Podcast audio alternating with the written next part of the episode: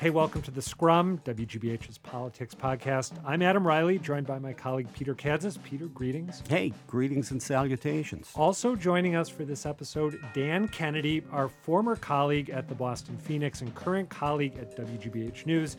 Dan's also a journalism professor at Northeastern University and a media critic who writes for WGBHnews.org and at his blog, Media Nation, which you can find at dankennedy.net. Dan, thanks for coming by. Thanks for having me on.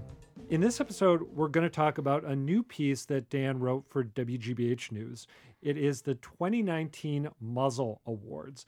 Some of our listeners will be familiar with the Muzzle Awards. Peter and I know what they are. Dan, you know what they are. But some of our listeners won't know what they are. Can you explain for the novices out there what the muzzles are and, I guess, how they got started? Oh, absolutely. The Muzzle Awards, the New England Muzzle Awards, are an annual roundup that we run around the 4th of July every year, to be patriotic about it, that singles out outrages against the First Amendment that took place the previous year in various spots of New England. This is the 22nd edition. It debuted at the Boston Phoenix, where we all worked, in 1998. Wow. I know. It was an idea that our colleague Harvey Silverglate had, Harvey being a noted civil liberties lawyer who wrote for the Phoenix and also contributes to WGBH News from time to time. And we have been doing it ever since. You mentioned that these are the New England Muzzle Awards, something I failed to note. What's the deeper history there? There's another Muzzle Awards, correct? There is. There's a Thomas Jefferson Center for Freedom of Expression. I may have botched the name slightly. You're directionally correct, right? Directionally correct, but we took the name from them, and they do good work, and we thank them for letting us steal their name. That kind of thing's always appreciated. So I don't want to have you talk about every single Muzzle Award that you doled out this year. But what I'm hoping you can do is talk about the ones that you thought were really important.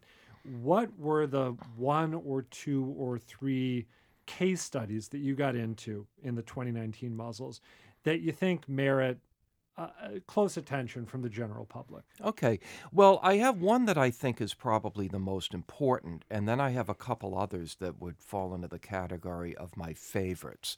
But I'll begin with the most important one first. And this happened fairly recently. It was in early May. A reporter for the Hearst Papers in Connecticut, what we used to call the Bridgeport Post, but it's, thanks to corporate conglomeration, I'm not sure what it's called today. But her name is Tara O'Neill, and she turned out to cover a Black Lives Matter protest in Bridgeport on the first anniversary of the death of Jason Negron, who was an unarmed 15-year-old who had been fatally shot by a police officer a year earlier. And she was standing on the sidewalk getting ready to cover the protest, and by all accounts was pretty much the only reporter there. And she's wearing her press badge, according to her account, well known in the community, and she was arrested and taken away and held for about half an hour and then released without being charged. We've given the Muzzle Award to the police chief, Armando Perez. As far as I know, there has been no resolution of this. Look, they probably figured no charge. But as a result of the reporter, Tara O'Neill, being taken out of the scene, there was really no coverage of the protest and no coverage of how police may have been interacting with the demonstrators. I remember hearing about this, I think, when you were suggesting that we talk about it on Beat the Press, where you make regular appearances on Friday nights on WGBH Channel 2.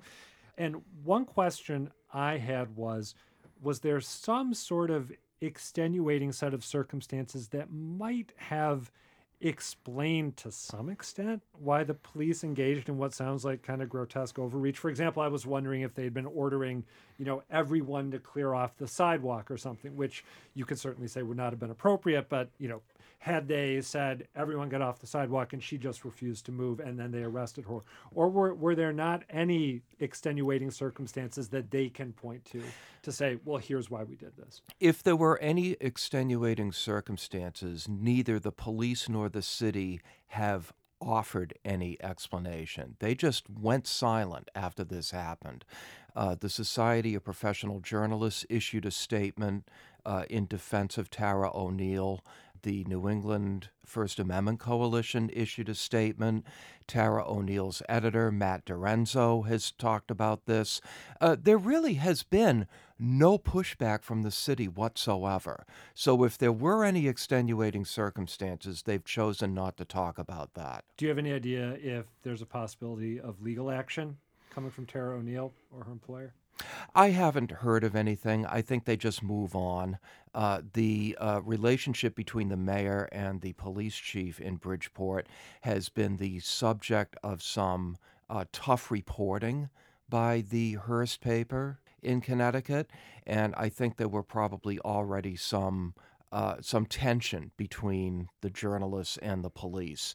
And this just turned out to be a way over-the-top manifestation of that. Yeah, this is really a blatant example of what I call soft thuggery. You know, no blood was spilled, but a vital right, the public's right to know, was violated. And I know those sound like fighting words, and they should. I mean, the backdrop here is the United States has a problem with police brutality and police violence, and that falls disproportionately on citizens and communities of color. To me, who knows nothing about the underlying facts of the young boy, I guess, who was shot by police, it immediately raises a question in my mind, what do they have to hide? Now, that question may be totally unfair, but I think it's a pretty rational one. It's spooky, and I know it's not a fashionable thing for journalists to go around praising the Boston police, but I can't imagine that happening here. And if it did happen, I can't imagine, you know, a full report and public explanation being forthcoming. Now, that wouldn't have been true 20 years ago, but there is, at least in Boston, been some progress. You can't say that in the bowels of Connecticut. No, I think that's right. And you mentioned soft thuggery. This is also soft censorship. No one was telling Tara O'Neill that she couldn't cover this. It's such that she shows up to cover it, and she's removed from the scene for a convenient length of time. And then, oh, sorry, no charges. You can go. All right, so that is Dan Kennedy's most important muzzle award. What are your, I can't remember, what was the phrase you used? Your favorites, your most enjoyable muzzles? I don't think you said enjoyable. Okay, what are your two? I enjoyed some of them a lot. What are your two faves? Well, my two favorites are, there were two instances of high school principals who decided that they were going to censor their students. And in both cases, the students fought back and won. In Burlington High School in Vermont, a group of students reported for their school newspaper and posted a story on their website, a story about some disciplinary action involving their guidance counselor. It was embarrassing. The interim principal, Noel Green, ordered this story censored, and the students, they had to take down the story. They didn't want to get their faculty advisor into trouble. But then they started fighting back. They contacted the Student Press Law Center in Washington. They found out that there was actually a law on the books in Vermont protecting them. They worked with city officials, and ultimately they won, and their story was republished. They ended up winning a major award this past winter from the New England First Amendment Coalition, one of the big winners for fighting back against this censorship. The other one involves a young supporter of President Trump in Epping, New Hampshire. Epping High School was having an America Day, and students were urged to wear their most patriotic gear. And a freshman female student wore a Make America Great Again T-shirt, and she was called into the office by her principal, a man named Brian Ernst, and told that she would have to cover it up because it was too controversial. As it turned out, she and her family and a number of other people in the community, I would say not just supporters of President Trump, but supporters of the First Amendment, pushed back, and there was a huge community meeting. The principal apologized, and everybody acknowledged that this was an abridgment of her First Amendment rights, and I thought that that was a great victory for her, and a statement that, you know, the First Amendment belongs to everybody, even if you don't like President Trump. Yeah, I mean, both of these drove me crazy. The reason I say that is, you know, my general stance with my boys when they were in high school, they were out now, was, you know, the teacher may not always be right, but they're rarely wrong. But I remember my days as a high school student, and I was often a royal pain in the neck. But I'm shocked. These little acts of tyranny that these miniature Napoleons in junior highs and high schools, you know, perpetrate on the kids just drive me crazy. And good for the kids. I mean, the situation in New Hampshire is really outrageous. Oh, absolutely. Absolutely. I mean, really outrageous. I mean, it violates the whole spirit of an America Day, if you will. The one in Vermont I can understand. They were wrong. The principle is wrong, but you could say, well, you know, there's potential liability for criticizing a teacher and all that. And I can at least understand.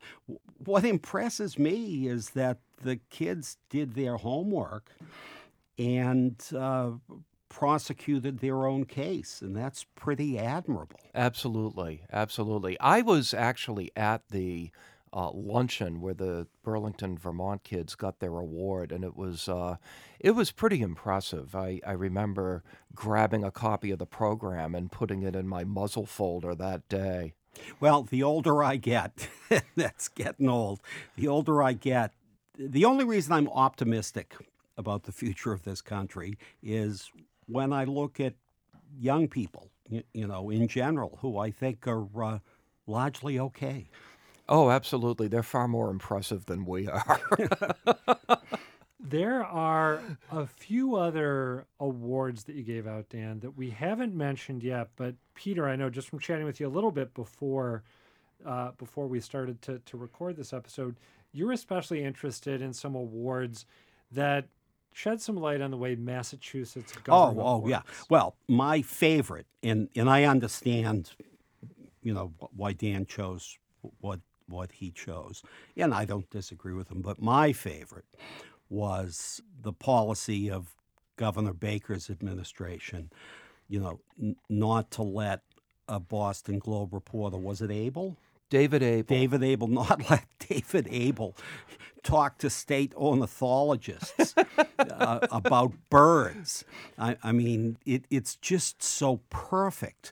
It's also so illustrative, not just of how the Baker administration manages the news, but how most executives, you know, be it city mayors or state governors, just bend over backwards to prevent anything that might be of interest or controversial come out. Now, politicians don't like controversy, and I can understand that, but come on, we're talking about birds. Yes. One of these, when you make that point, Peter, it reminds me of the example that features our GBH colleague Mike Dean, our State House reporter. What did he try to do? You want a pain in the neck.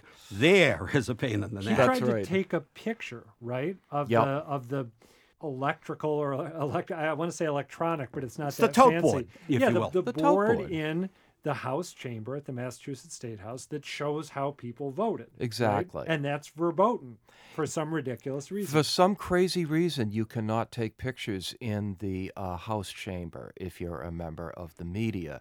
And this is a great way of figuring out who voted which way without having to try to write everything down. And it would also be very interesting if you find out that somebody later changed their vote. Now, this is a real issue. This isn't Mike being a nudge. No, exactly. This is that tote board is a public record.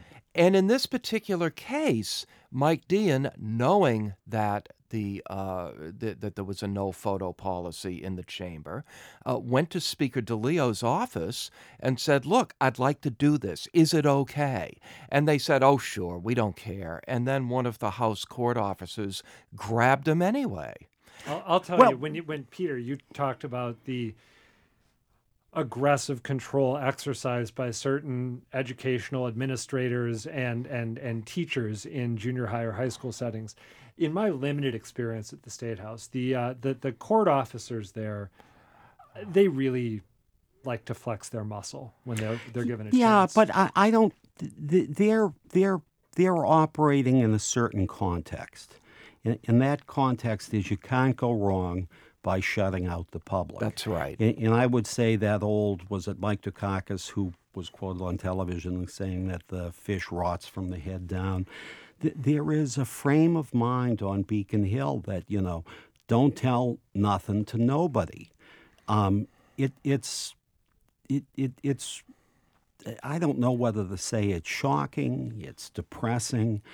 Again, as I said about the police in Bridgeport, Connecticut, what do they have to hide? Oh, well, as you say this, I'm reminded of, and I think this happened maybe too late for the muzzles, or maybe it didn't rise to the level, but remember there was going to be the briefing at the State House about shark attacks on the Cape, and the media was initially invited by the organizers, and then uninvited. The media was barred from a briefing for lawmakers about shark attack. That's amazing. Because someone, maybe even not a legislator, someone said, oh my God, this is bad for tourism. Come on, it might be good for traffic, to ease a little traffic. This shark stuff, which is real, is not affecting tourism at all. I mean, that makes it more exciting. What we think, it's Jaws. I think the press should have banded together and announced that every Friday, until after Labor Day, each outlet would have a shark story from, if not the Cape Cod, somewhere, like maybe Australia, where they have, It's just an insensitivity to the fact that the public is generally paying for all this to take place. And in fairness, good for Mike for going to the Speaker's office, good for the Speaker's office for saying, that's fine. And I do mean good for them. But the Speaker and the Speaker's office is a creature of the House. And it's very easy to blame DeLeo for all of this. But DeLeo, I think, in general, in attitudes towards public access, is merely reflecting the wishes of his members who, for whatever reason, don't want nobody to know nothing. That's right. Can I go back to Governor Baker for a moment? Because I think you're going to anyway, so go ahead. I think that there's something more systemic here that ought to be brought out. This idea of requiring reporters to deal with press spokespeople rather than actual state employees is not new with Governor Baker. It goes back multiple administrations. I used to deal with this as a young reporter at the Daily Times Chronicle in Woburn back in the 80s. And there was a study by the Columbia Journalism Review a couple of years ago that showed that this is endemic around the country. And it's just a way of controlling the message and preventing the public from getting unfiltered information from state employees that they're paying for. Yeah, and it really works. I mean, that's right. Especially with the state ornithologist. Well, that guy can't stop talking. I actually have no idea. Tweet. Important news breaks through. For example, the MBTA Red Line Trail derailment. There it is. And by the way, in that instance, the spokespeople were there on the clock. They worked very hard. They did a really good job. So I'm being a little snide in saying that. But you can't keep a good story down. Or, as the Massachusetts State Police have shown, and I'm setting you up for this one, Dan, you know, the state police can't help but being embroiled. And when I say a good story, it's a bad story for the public. But could you explain why you awarded the state police a muzzle? The Massachusetts State Police won kind of a triple-headed muzzle award. They just couldn't stop themselves. For one thing, as the Boston Globe revealed, they destroyed overtime records that were needed while the agency was undergoing an internal audit. Now, at that point, there had not yet been a criminal investigation into this overtime scandal, but nevertheless, there was an internal audit going on, and all of these records ended up being destroyed. You mean... my impression was, yes, they followed the letter of their regulations, but they knew an investigation was coming. That's right. I mean, you and I, or Adam, I mean, I've had to testify in court several times and have been warned by our lawyers that, well, look, be really careful. You don't want to be accused of destroying evidence. It's a very serious charge. Judge Wolf, a very tough federal judge, former prosecutor, this outraged him, and with good reason. I mean, interesting, this is a footnote to Dan's muzzle award for the state police. Someone suggested to me that state police culture really began to change when it merged with the MDC. Now, no one ever accused the MDC police of having particularly high internal standards. No. And before that merger many years ago, the Massachusetts State Police was a small, elite, I would say almost paramilitary outfit. But what was admirable about it then is you knew that nothing happened that hadn't been sanctioned from above. Now we've got the wishy-washiness that of who's in charge, you know, what are the lines of responsibility. And I think it's a reasonable theory to say that the culture of the Massachusetts State Police began to change when the more mongrel MDC police were folded in. Interesting. Yeah, that's right. And two other quick things on the Massachusetts State Police. The Cape Cod Times revealed that the state police were secretly recording every license plate going on and off Cape Cod.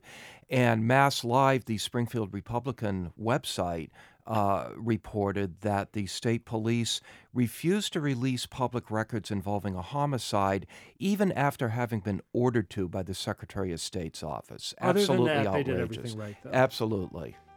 That is going to do it for this episode of The Scrum. Dan Kennedy, thanks for being here. Thanks for having me. Peter Kadzis, good to wrap with you, as always. You bet. And as always, thanks to you for taking the time to listen.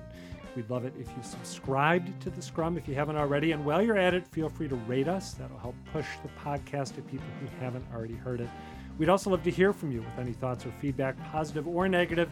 You can get us by email at scrum@wgbh.org or on Twitter. I'm @Reilly, Adam, and Peter is @Kadzis. Our engineer today was John Parker. We get pivotal production help from him, Andrew Massawa, Doug Sugarts, and Gary Mott. I'm Adam Reilly. The Scrum is a production of WGBH News.